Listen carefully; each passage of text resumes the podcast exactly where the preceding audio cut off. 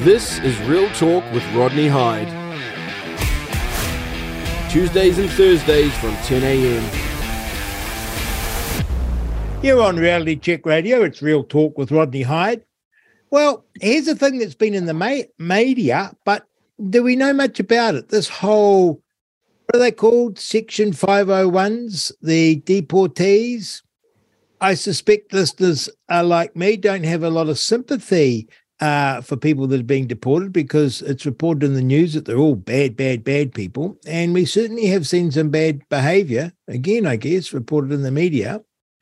But there's Filipa Payne, who's been out there in New Zealand and Australia campaigning on this issue, knows a lot about the issue, knows the humanity behind the issue, and the law and the legal status and the history. And that's what we're going to explore today with Filipa. Good morning.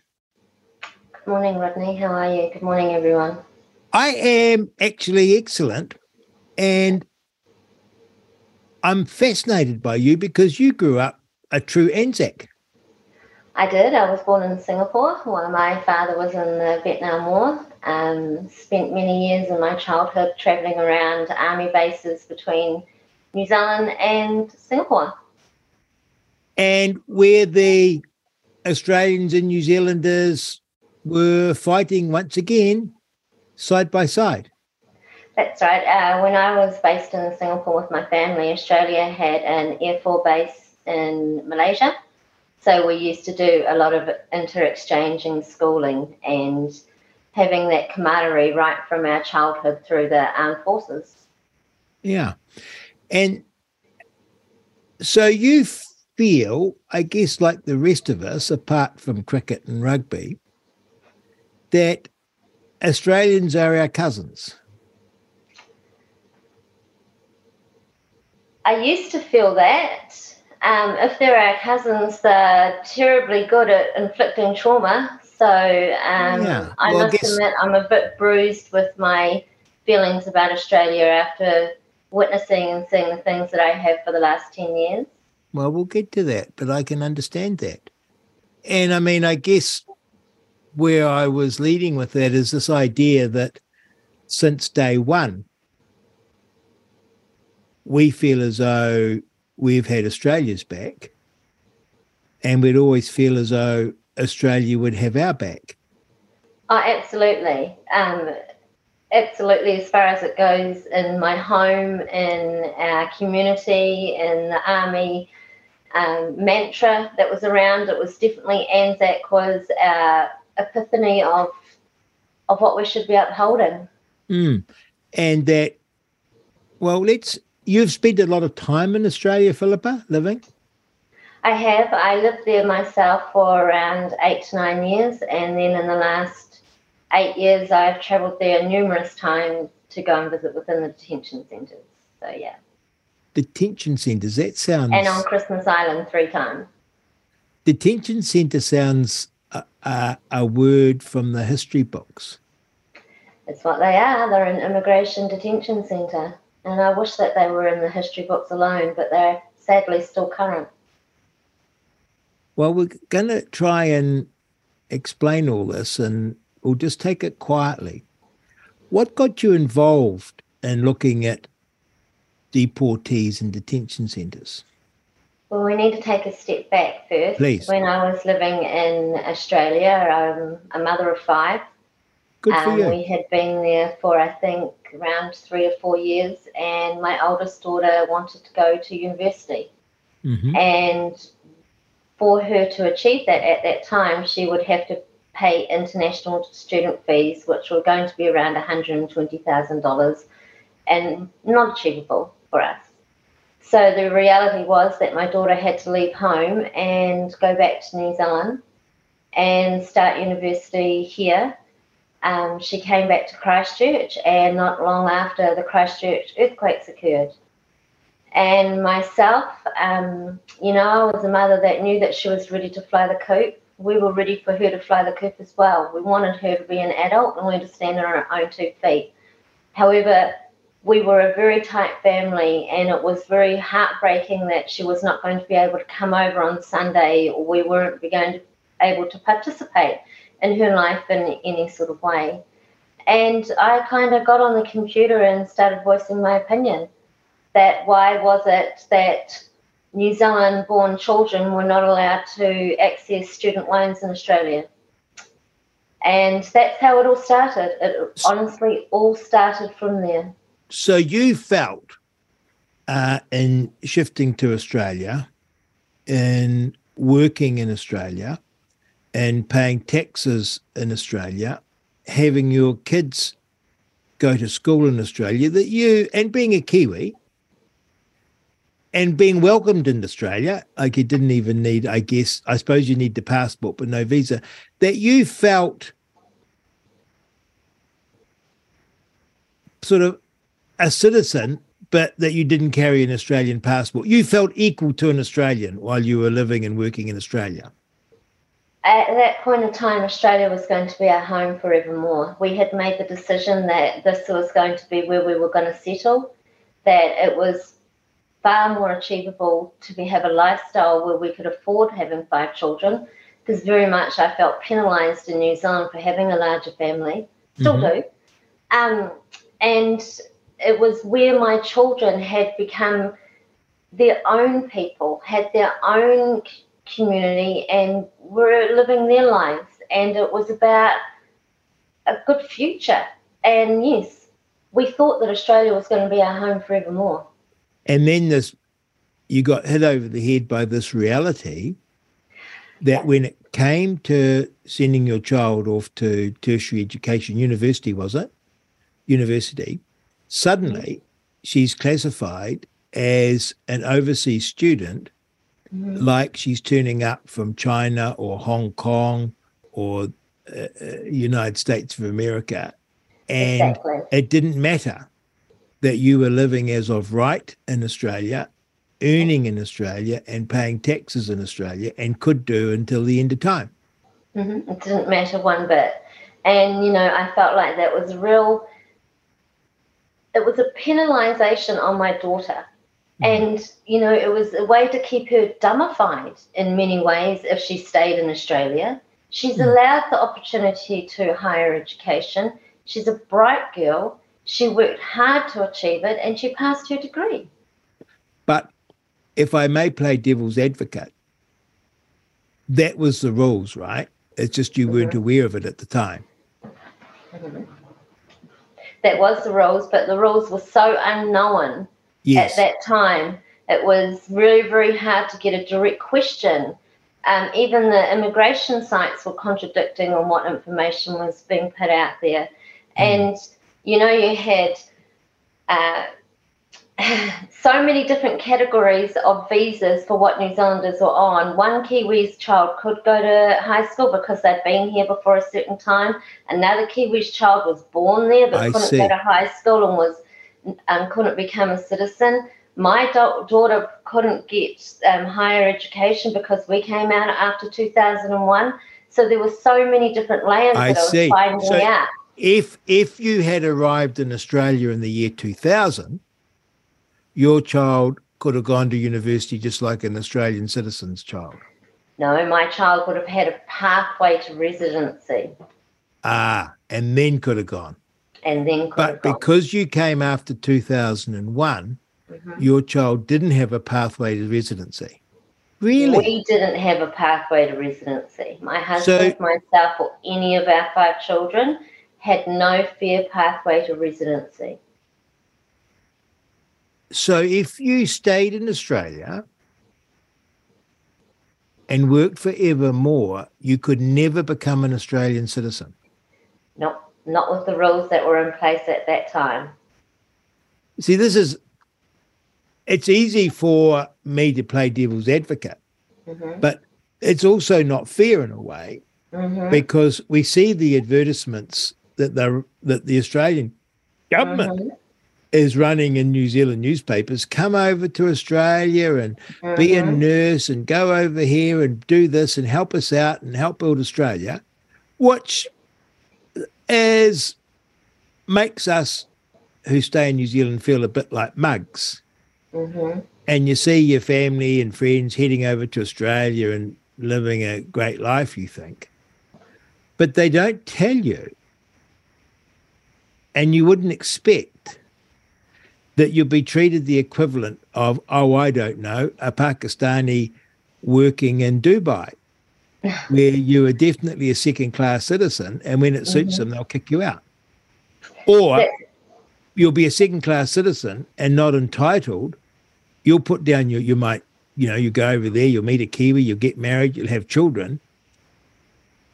It's not part of your expectation in the whole package that 10 years down the track, say, your child can't access the same rights and privileges to tertiary education that an Australian citizen could. Now, there's another key element that I learned then at the same time.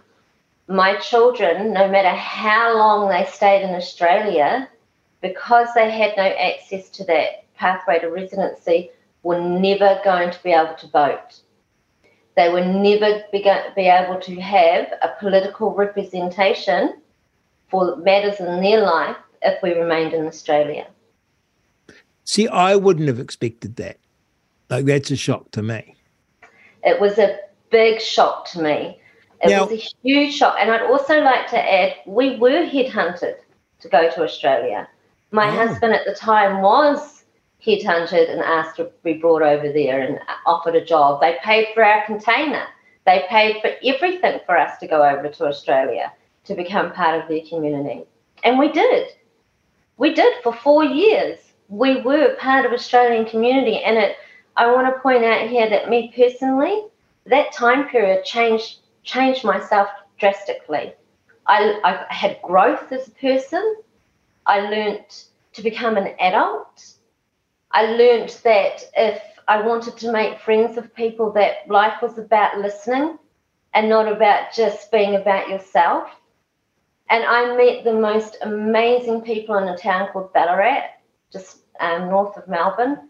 And those people showed me kindness that I hadn't seen in my own personal life for a long, long time.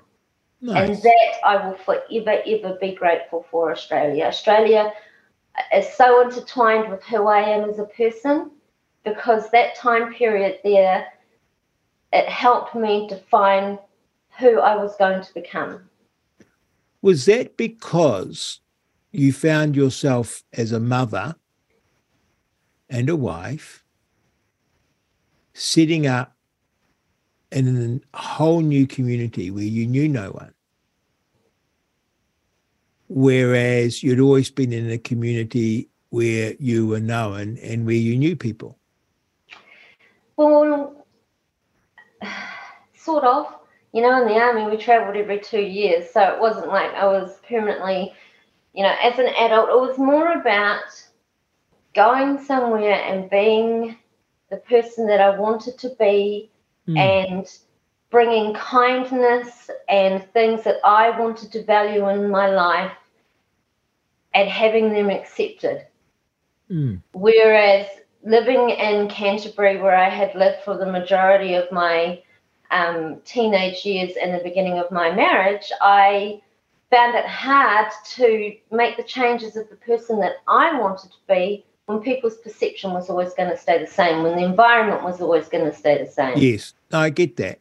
I get that. You're sort of pigeonholed and you broke free of the pigeonhole that mm-hmm. you had probably put mm-hmm. yourself in in part and been put in by others. And then as an older, uh, as an adult, but older adult, not just a young adult, you say, okay, this is who I am and this is who I'm mm-hmm. going to be. And you feel empowered. And, Very much and, so and you seek out those friends yep. that will empower you in that way rather than with the same old, same old friends. Mm-hmm. Nice. And like me, you would head over to Australia and I would think of it, I guess, as like shifting to the North Island. I mean, I know it's not quite the same. I'm in a different country and I don't have a passport and I'm not an Australian citizen, but I would think as a Kiwi, it's a bit like when I go to the UK. I was quite shocked that I wasn't sort of welcomed with open arms and cuddled as a member of the far flung British Empire because I know this sounds old fashioned, but I sort of felt I was going home. You know what I mean? Uh, look, um, there's, you know, I think back to certain points in my life that have been impacted by myself, and I was shocked when I moved to Australia at how different our cultures were. Yeah. Um, I was shocked that Kiwis were ostracized so much. Um, it was a real reality check. I was extremely lonely.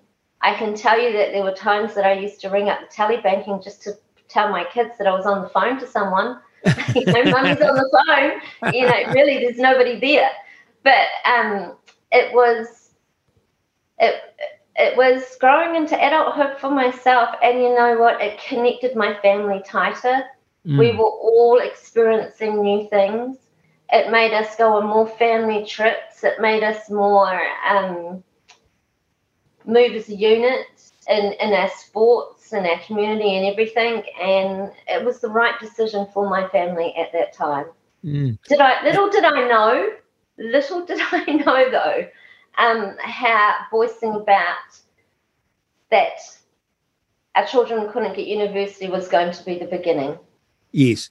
So we get that. Now, what I don't understand is this lack of pathway to residency. Because as I understand it in New Zealand, you sort of come here and you work away and you be a good citizen and you apply to become a resident which, as I understand it, correct me if I go wrong, Filipa, here in New Zealand, you apply to become a resident, and I think it's almost a bit pro forma. You know, you're, you're working and maintaining a place and you're a good character, and you become a New Zealand resident. At that point, as I understand it, you still keep your passport from your overseas country. Yes. Wow. Australia wasn't doing that at the time as well. There was a lot of. but tell me, tell me, is that am I correct about New Zealand? Or maybe I don't know all of okay. New Zealand. And then, so you can become. I think I've got this right, and I'll get emailed if I got it wrong. You become a resident, and you might be on an uh, an English passport or a Russian passport, but you're a New Zealand resident. You're entitled then to come and go you know, without a visa because you're a resident. And then the next step is to become a citizen, which means you get a New Zealand passport. And again, that is just a process. If, as you that well, phrase you use, there's a path to it. But what you're saying in New Zealand, uh, in Australia, if you're a New Zealander, there's no way for you to become a resident. You had to meet certain pathways. Now, those pathways weren't obtainable for hundreds and thousands of Kiwis living in Australia at that time.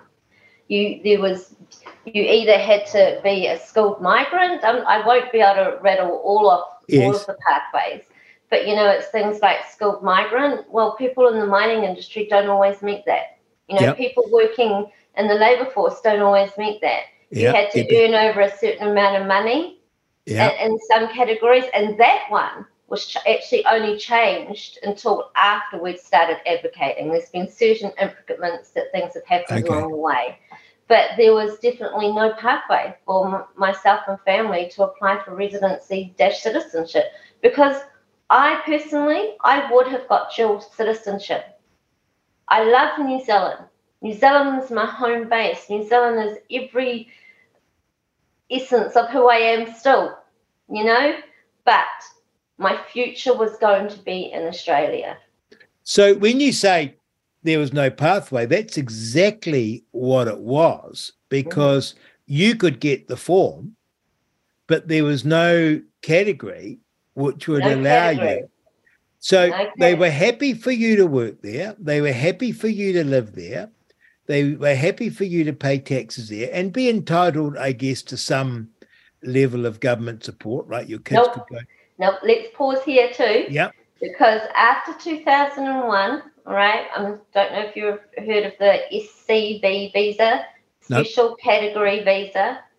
John Howard put anyone that was entering Australia from New Zealand who had citizenship, placed them on the special category triple four visa. Okay, mm-hmm. now if you entered after 2001, you were deemed a permanent resident for tax purposes only. Ah. So my children could not access any disability insurance that they call over there, the National Disability Insurance, except New Zealand parents were the one nation that had to pay into that insurance but weren't allowed to access it for our children. My goodness. Yeah. But so they could go to school. They could go to school, but if they had a disability, they were not entitled to any funding at that school or at home to help them with their disability. Well, you must look at these advertisements that are running in New Zealand right now for nurses with a very jaundiced eye. Well, it's changed. It's changed since the 1st of July this year.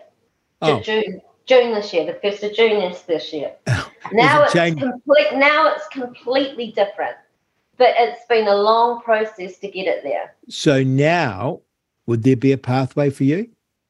Now there is a pathway for me, yes. Oh, how confusing. But here's what I would like New Zealand to know because we're under this illusion at the moment that everything is going to be go great and things are completely different. All right, if we're going to jump forward to somebody getting a residency now, you don't actually have to fit a category if you're a New Zealander. They've opened the pathway door. You don't have to have a medical exam to pass a medical um, you know, exam either. However, you still have to do a character test. Mm. Now, okay, I'm not fearful of that for myself, but let's be realistic that it still means there's going to be thousands of New Zealanders living in Australia that are not going to get that residency dash citizenship which means there's still going to be thousands of New Zealanders living in Australia that are still going to be coming through the deportation process. And so that character test might be a criminal conviction, or you smoked a joint and got caught, or association. Association. Oh, okay. So even in our even no criminal behaviour, but mm. you were you were seen to associate with criminals, that would be mm-hmm. enough to knock you back. And then you've again in a category where you have no pathway to citizenship. Not only will you not have no pathway to citizenship, you just would have then put yourself under the spotlight of the Australian immigration authorities, and the chances are your life is probably going to change. Hmm. Okay. This is this is shocking to me. I'm sorry to say, because I never knew this. And I apologize to you. And I apologize. Probably listeners are sitting at home saying, Rodney, how could you be so stupid? Um, easy. Um, I'm a, I'm quite stupid. I don't think you're stupid. Well, you know what I mean. I didn't know this. I remember it sort of vaguely, but it, it didn't. I didn't look into it or study it. So, oh my goodness, this has a huge. I get the point now, because all I thought was some people had been to jail, been bad buggers, and they came out of jail, and Australia sent them back here, and we wish they didn't. And we felt, well, that's a bit weird because they've got family over there and kids over there, but they get sent here and can't see their kids. And it's a bit of a nuisance because they're causing trouble here. But you can sort of see, well, if if we could get rid of our bad guys, we would too. But what you're saying is, this is far, far bigger than criminals. This is like your daughter. So um, mm-hmm. you're on a good behavior bond of a high standard and potentially an arbitrary standard and a potentially a snitcher standard because someone could snitch on you falsely and then you're having to defend yourself. You don't have any rights until you've got that residency. Well, here's a really good time to bring up. We talk a lot about Section 501, but after that was because Section 501 has actually been in the Australian immigration since 1958. Yeah. But in 2014, late 2014, they amended it. New Zealand hadn't been even in the top 10 of nationalities of people being deported from Australia. Once it was amended, within I think it was approximately five months, we were the number one nationality in Australian detention centres. And since then, subsequent deportation and removals ever since. We have fluctuated at times with Iraq, going up and down, who's the number one people in detention, but New Zealand has been in the top two since 2015. Do we know? Uh, and I didn't, I sorry, I forgot to add on here. There is another section, it's called Section 116. So, Section 116 is far more draconic in many ways than Section 501 because Section 116, if you've been charged with a crime, someone's come along and have accused you of a crime, and it falls under an automatic, it falls under a category, it's automatic detention before the court of law Whoa. before you go to court, before you even get a chance to defend yourself. And then what they do with Section 116 is they say to you when you're in detention after you've been there, you know, two years is the average for someone to start their appeal, to even get to the first stage of appeal. Once they're in there, they say to you, look, if you agree to go back to New Zealand, if you agree to be removed, even though you were born in New Zealand but you've been here three months, Bill, if you agree to go back to New Zealand, we'll give you the opportunity in three years to reapply. You can possibly come back to Australia in three years. So, or you could go back to New Zealand and you could do your appeal there. Now, here's here's here's how clever Australia are. People will come back to New Zealand and the charges in Australia will be dropped. So they've been deported from Australia for an alleged crime, yet the charges are dropped. They've been removed to New Zealand. At the end of three years, they'll try and reapply to re enter Australia and they'll get cancelled under Section 501 on character grounds. I get it. It's a beautiful catch 22. So let me get the picture. I could have gone over with my mum and dad to Australia when I was a baby. My mum and dad worked their entire lives in Australia. I go to school in Australia and I work in Australia and I get married in Australia. Mhm. as far as I'm concerned, yeah, I'm a New Zealander because I was born there and I've got a New Zealand passport, but I never got around to it. And in fact, I couldn't get around to it because whenever I looked into it, there wasn't a pathway. And there Mhm. might have been a pathway at some point, but it kept changing. And I didn't have an immigration consultant and I didn't really think it mattered. Mhm. Then I get a, accused of a crime. And I get charged immediately because I'm not an Australian citizen.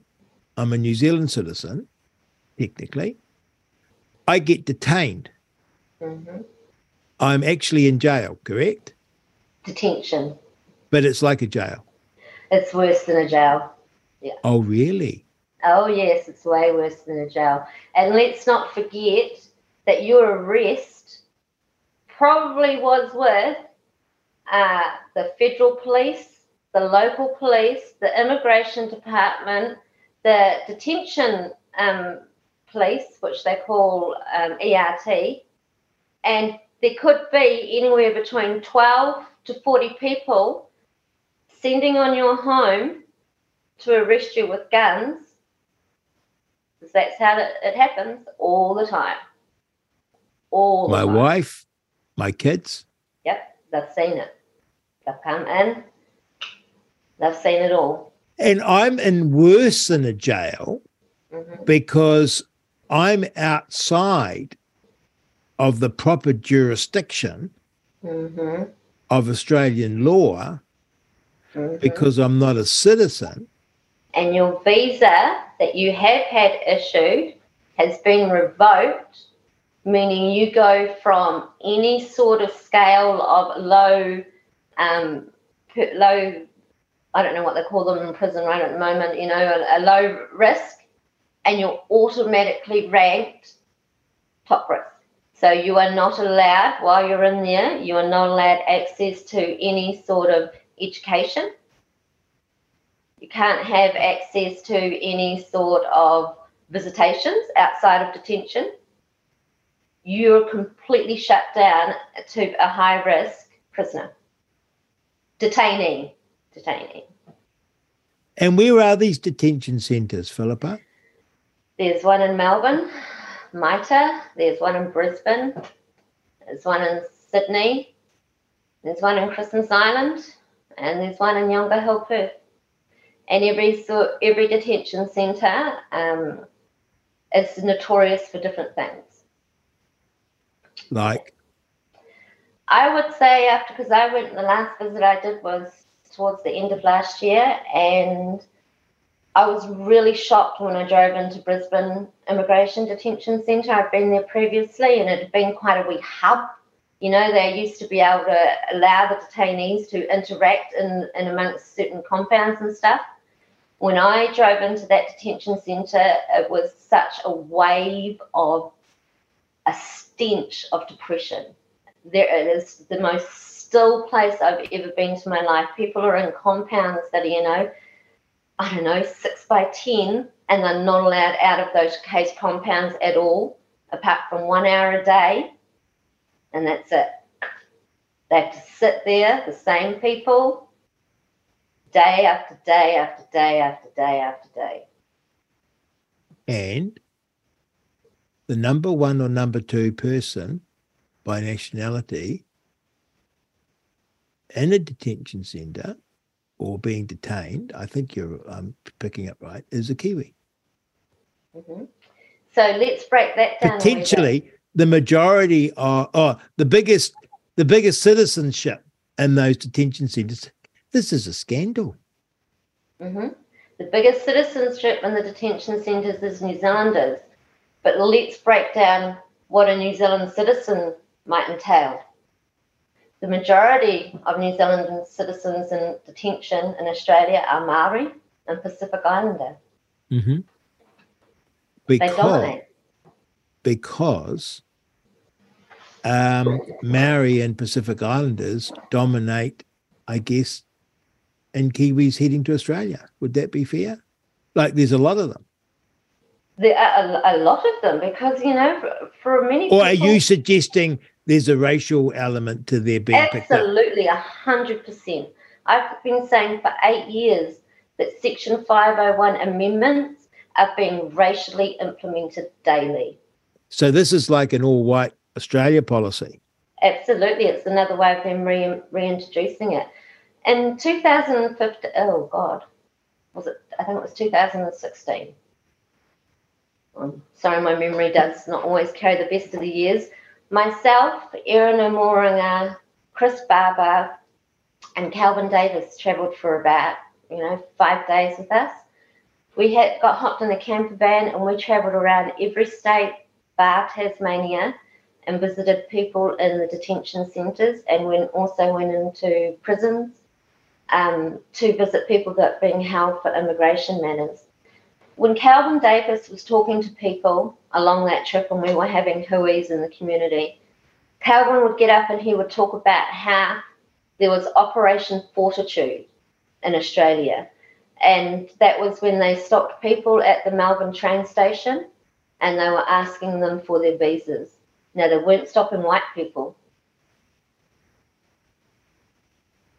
they were stopping people of colour to ask them, Where is your visa to be in Australia? Wow. Mm-hmm. And that was when Tony Abbott was Prime Minister. So Kelvin Davis was actually in your camper van? Yep. Kelvin Davis, very much when Labor Party, before they came into uh, power, I guess, was a big advocate and politician talking about. Um, so you're driving long, long distances, mm-hmm. and he's sitting there. They sorry? called them clicks clicks. Yeah, we drove seven, 900 clicks in a day. With Kelvin? Yep. Uh, Kelvin travelled from Sydney to the Gold Coast with us, and then And then I think after that, he went back to New Zealand. But Kelvin also travelled to Christmas Island. And he was shocked, I would guess, like I would be, by what he discovered. Mm-hmm. Very shocked. He was. And deputy- you know, one of the things I think about, you know, for me that I can remember in in my time in politics is New, in New Zealand is there was actually a time when John Key was prime minister and Kelvin challenged him in the beehive on the deportation issue, called John Key gutless. And the you know it was all over the paper, and John Key's bodyguard pushed Kelvin Davis out of the way. Mm-hmm you know, that made national news here at the same time. I think it was like within a week. John Key stood up in the beehive here in New Zealand and called everybody on Christmas Island rapists, murderers, and gangsters. And to this day, I don't know if John Key actually realizes how many people's lives he put at risk with that statement. Well, mm-hmm.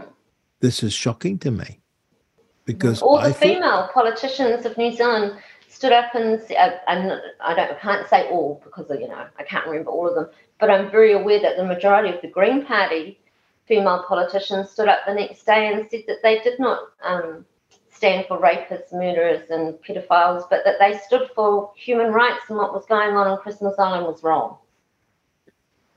And Kelvin Davis was deputy prime minister subsequently. well, as soon as Kelvin Labor was elected, no one heard from Kelvin anymore. No, often the way. So back to this issue. I could be on this Christmas island in a detention centre as a Kiwi, mm-hmm. having lived and worked in Australia, married in Australia, but on serious charges. Doesn't have but, to be serious, Rodney. Oh. No, the first well, time I went to Christmas Island, I was really shocked. Um, you know, every trip's been different, but the first time I went to Christmas Island, there was actually a lot of guards that were there at that time that were slipping me notes. Can you see this person? Can you meet this person? The, the guards. That, yep, because the first thing that I noticed after that trip to Christmas Island was the high amount of, of literacy. People were unable to read all of their immigration papers were overwhelmed. I met a person there that was there for graffiti. I met people that have been in detention for shoplifting. It does not have to be a high charge. The other thing we need to probably talk about here is cheapest, you know, cheapest, cheapest. 501. When they amended it, they amended it so that if anyone has had any court appointed um, consequences for a charge, be that drug rehabilitation, um, counselling, um, mental illness clinics, or incarceration, that could be accumulated to, if it's over 12 months, automatically you're placed in detention. Now, here's the big thing about that, that change that happened is they made it retrospective. So, yeah, so we, the highest people at risk of being placed in detention centre in Australia are the long-term residents, the people that have been there 30, 40, 50 years, think that everything about them is Australian, think that they're completely safe, but they do not have citizenship. Australia will now accumulate throughout your lifetime and if you've been had anything court appointed over 12 months, you're placed in detention. So believe well, me, there was lots of people that I got run from inside detention that had not committed any offences for 20 or 25 years. But because they'd had an offence that mounted over the 12 months, they were in detention. You're on Reality Check Radio. It's Real Talk with Rodney Hide.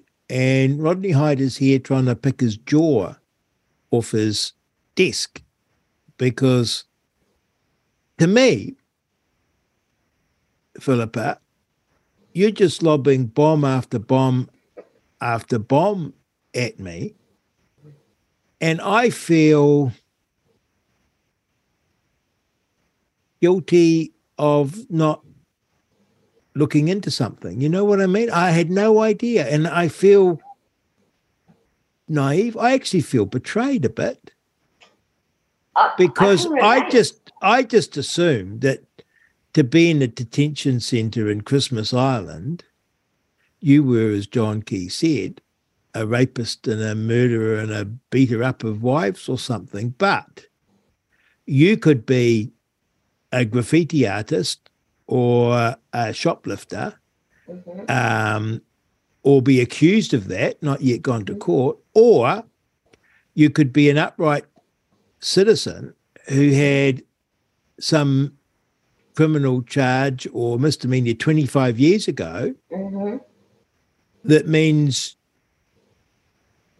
you get arrested by the federal mm-hmm. police and dumped in a detention centre, yeah.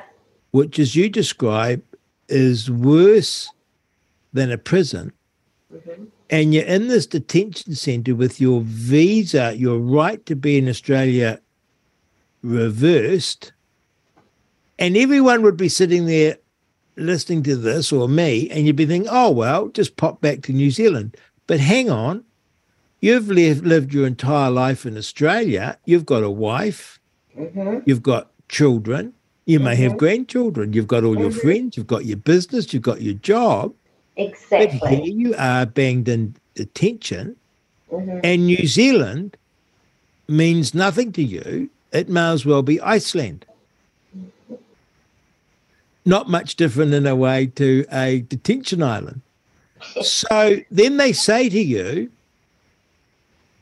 when you're in this detention island, just they come along and they say, well, if you hop back to New Zealand, you can get out of this detention centre and in three years reapply to come back in. Only under Section 116, under yes, Section which we know, we know you're not going to get in. Yeah, yeah, we know you're not going to get in. Yeah. So the ones that are sitting in a detention centre, not prepared to come back to New Zealand, mm-hmm.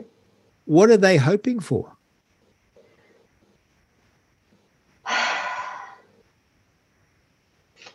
Change. They're hoping to be treated most of all like human beings, really. I mean, you know, the average stay for anyone in an Australian immigration detention centre is 780 days. While you're in there, you will witness the most horrific scenes. You will be treated in the most barbaric way. One of the reasons why it's different to a prison system is, you know, prisons are have to uphold certain categories, you know, have to uphold certain human rights. And, you know, we're supposed to be able to inspect them, and some are even state owned, you know, we're in New Zealand. In Australia, it's not like that in the detention centre at all. At all. And, you know, one of the, the things that your jaw will drop because over the years I have been sitting here going, I can't get shopped anymore. And then you get shopped some more because one of the most saddest things that I wish New Zealand would understand is the people that are working in the detention centres, the people that are running the detention centres, the majority of them are Kiwis. That they changed the spectrum of who they employed in the detention centres as New Zealand became the number one nationality. All of a sudden, it wasn't just, and I don't want to sound discriminative here, it wasn't just Asian or someone from a different nationality who was probably quite lean in their stature. Now we've got Pacific Island Maori men who are broad, who are brawn, who can hold their own, and they started employing our own people to be able to counteract what was going on in there. And the abuse of culture that I've seen inside those detention centres is shameful. And presumably, some of those working in the detention centres don't have permanent residence. That's exactly right. that is exactly right. And I tell you what, if they did what they did in the detention centre outside of it, they'd most definitely be charged with a crime. Like what? Assault common, a common happens daily. You know, like drugs. Who brings it into the detention centres? Mainly the staff. You know, the hypocrisy that goes on in these places is just mind boggling. I can understand now why you're into this because it so offends your sense of justice, doesn't it?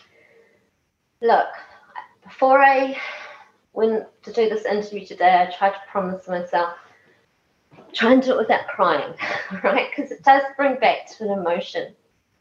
I have never had anyone in my family directly go to prison, be placed in a detention centre.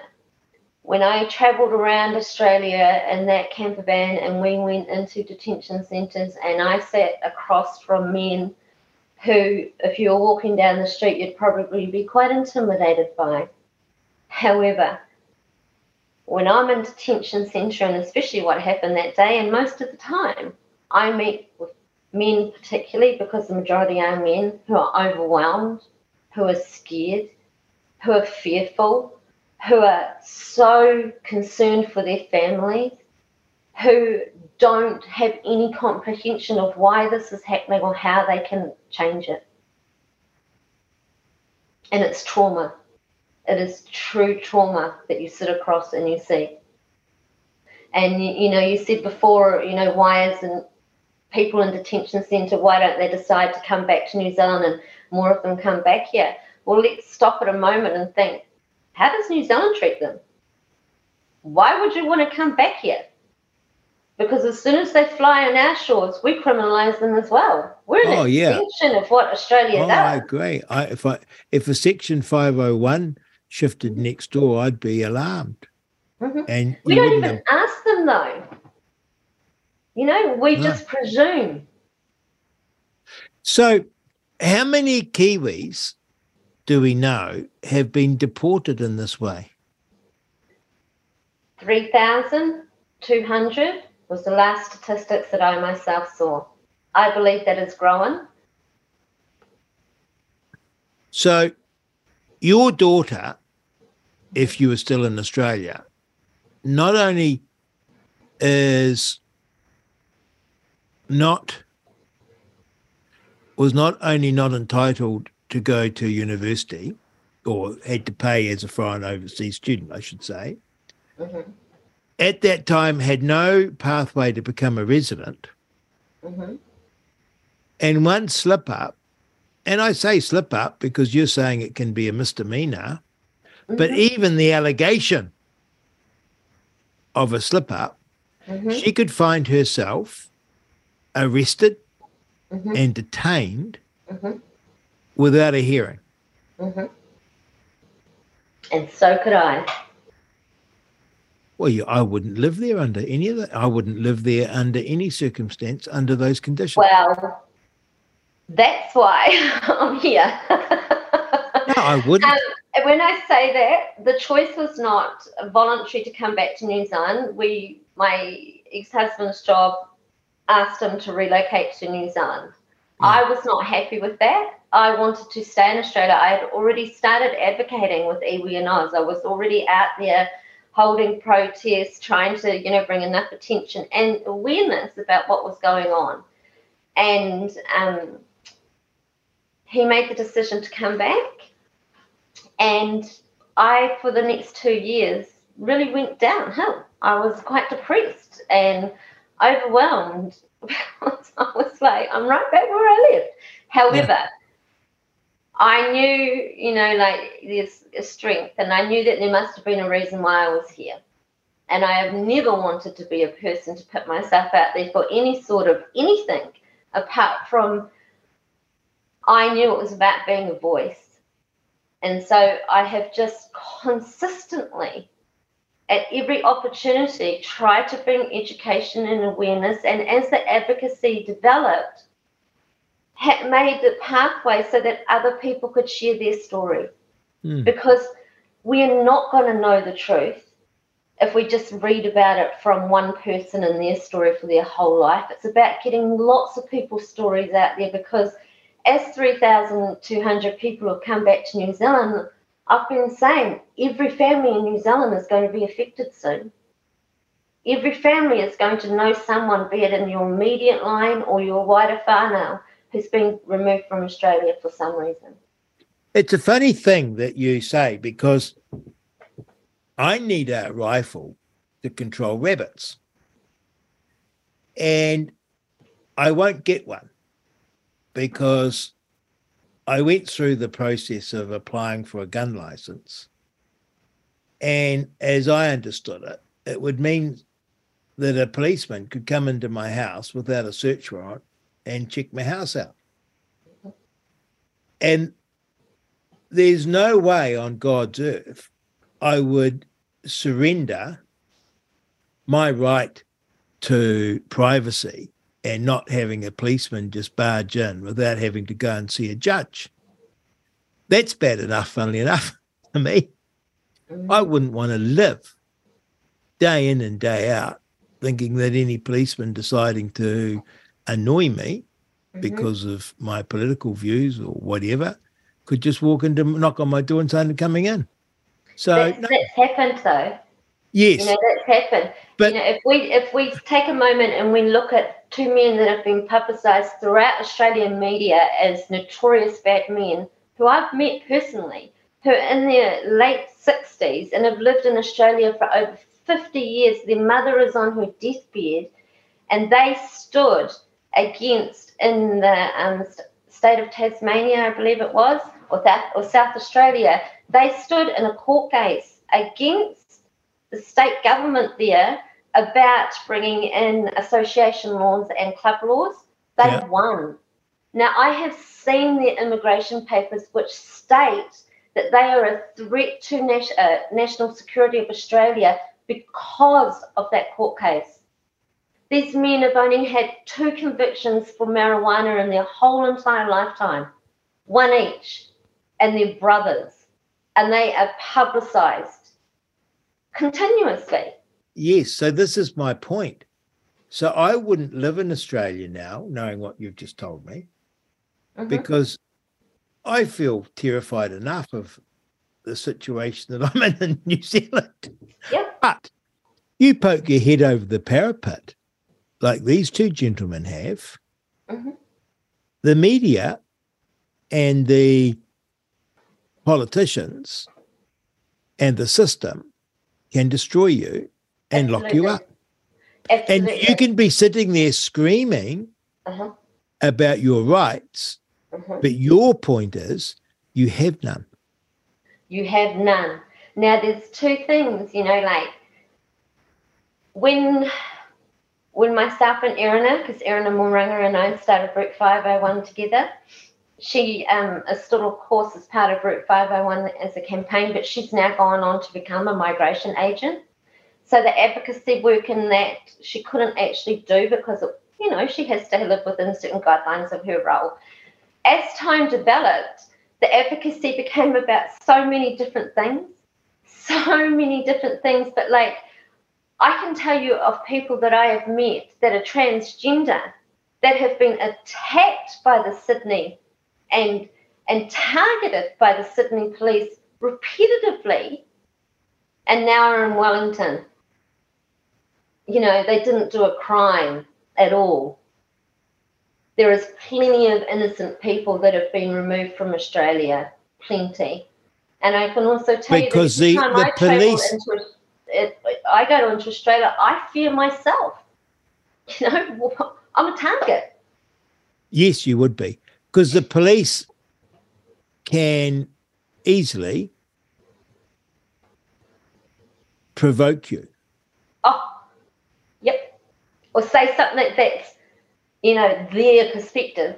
And yes. police, I don't want to sound like I'm negative about police because they. No, no, you know, but they, the point is that yeah. it's easy to end up. If if a police officer wants to put you on the wrong side of the law, mm-hmm. they can readily do it, and you rely on their goodwill, their honour, and and them upholding the badge and the integrity. Mm-hmm. And if they're prepared not to do that, and we've seen that in New Zealand all too recently, if they're not prepared to do that, they can achieve any affect any result. So you're actually living. It's it's dystopian that you can just the the and of course it doesn't matter whether it's three thousand two hundred or two hundred or twelve thousand. The point is, it can happen. Mm-hmm. And and as we know, you know, like as I said earlier, that the laws have changed since this year, and we will have a lot more people, I believe, from New Zealand exit to live in Australia because those pathways are now open. They're not being fully aware of the vulnerabilities that are still in play for them as well, but the deportation is still going to keep going. We're at 3,200 now. Even I will admit we're struggling as a country we're struggling to deal with the issues that the deportation removal brings into play in our country. What the hell are we going to do when we hit the 10,000 mark? Indeed. What are we going to do? Um, the do Kiwis in Australia know how vulnerable they are? Generally, not until it happens to them.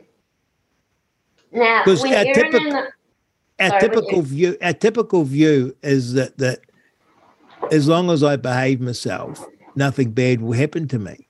Oh yeah. But you and I aren't that naive, are we? No. Let's let's talk about the car accidents. You know, I've met people that have been working in Australia for 20 years driving trucks. They've had a car accident and they've somehow been done for manslaughter or, you know, charge of a vehicle or something that they might charge them for, that consequence in getting them up placed in a incarcerated or community detention or detention centres. We've got Kiwis that were driving trucks in Australia that I know of myself that had brain aneurysms but they couldn't access any social support or any insurance. So they had to keep driving. One of the first articles that came out in New Zealand about it, someone being removed from Australia to New Zealand, was a man who actually stole a credit card. And with that credit card, he purchased a wheelchair. Now, he purchased that wheelchair because his daughter was in hospital the hospital would not release his daughter to him unless he had a wheelchair. He couldn't afford a wheelchair. He stole a credit card, wrong thing to do. I will never condone that he did the right thing to do.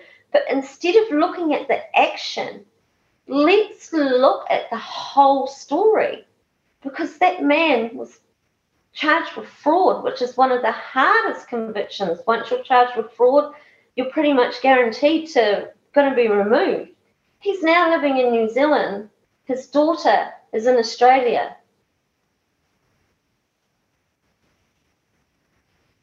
It's heartbreaking. There's I'm, thousands of stories I'm sorry, there's people. nothing there's nothing I can say. I've lost for words, I'm lost for questions. You know, one of the hardest radio interviews I ever did was when um, it was a talkback radio station, and a gentleman rang up and he talked about the fact that his father had only been released from detention a week before he passed. That even though he had a life threatening illness, was not allowed to be reunited with his family where he had lived for 40 years. And they let him out of detention a week before the pass. And here's why they let them out of detention because if he'd stayed, he would have been a death in custody. So instead of giving him compassion six months beforehand to have some time with his family, they let him out in his deathbeds. The stories, Rodney, they're heartbreaking. Yes, unfortunately, there is a percentage of the 501s deportees that are not good in their soul. But there is a huge amount of people that have been rehabilitated that have had some life altering event happen with them, and since then, they've been demonised. Are there women in detention centres? Absolutely. Kiwi woman. Many, they're normally kept in the uh, Perth Detention Centre, which is at the Perth Detention Centre in Perth. There's two. There's one in a little township called Yongah Hill, which is right next to the sewerage, kept right next to the local sewerage and often flood. And then there's another one at the Perth Airport. Just as you walk out of those gates when you come out of the Perth Airport, if you turn to the right, you'll see after the car park, you'll see some mesh fences and then a building. And that there is a detention centre. And that detention centre, they deem it as their medical transfer detention centre. And I know people, it's it's smaller than a house, right? It's a very, very small detention centre. I've met with people that have been there for over eight years in that one detention centre. Never. Smelling those smelling those gas fumes because it just stinks from the airport. But they so tell me about eight years. Eight years. Eight years. That that man that I met, he's not a New Zealander because as as time developed and you know we have a lot of advocacy in the world for people with refugees and I totally support that as well. But there was no one advocating for for 501s, and so as I became advocating more and more, I learned that I couldn't just be the person advocating for New Zealanders; that it had to be one voice for everybody. Yes, good for it's you. One of the things in detention centres that is huge in its um, atmosphere is it's very nationalised. It's very segregated by your nationality. Whereas in prison, you're segregated by your crime. You've got categories. You know, shoplifters don't generally get put in the same section as a person that's done murder. In detention, no categories. You've got people that are there for graffiti, bunking next to people that are there for murder, sleeping next to somebody that's there for association, and so on. They're all together. Isn't it strange? Because I'm sitting here saying to myself, hmm, I wonder why, you know, this isn't reported in the media because it's an horrific story. And then I think, oh, yeah, media. Ah. and that's how it allows for a prime minister such as John Key mm-hmm. to dismiss them mm-hmm. as what was it? Murderers, rapists. What was the other thing? Pedophile. Murderers, pretty, rapists, gangsters, and pedophiles. That's pretty disgusting. yep. So you're saying that put people at risk because they come back to New Zealand mm-hmm. and they might have been done for shoplifting 20 years ago. Mm-hmm. But the Prime Minister has called that person one of four categories. Mm-hmm. Exactly. Exactly. It was it was so distressing in detention when John Key said that. So distressing. And he would know that he was wrong. Oh, of course he would. Of course he would. But he was getting called out on his inaction to do anything to advocate for our country that was being affected by this, even though it's happening in Australia. Well, and picture as far this. as that goes, why is Australia having immigration detention centres in the Pacific full stop? Because it's such a big, wider question, statement. Every Pacific island has been affected, full stop. Tonga stopped taking deportees for four years.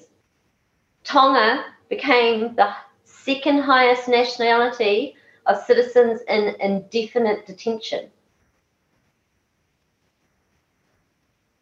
Tongan men never to be able to get out of detention in Australia because Tonga wasn't obligated to take them back. So, your granddad's in a trench at Gallipoli.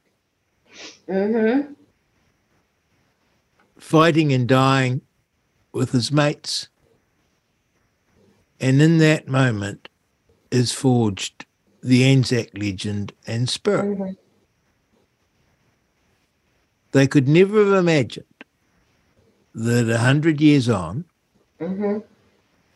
there would be New Zealanders held in detention. Exactly. Which is worse than jail.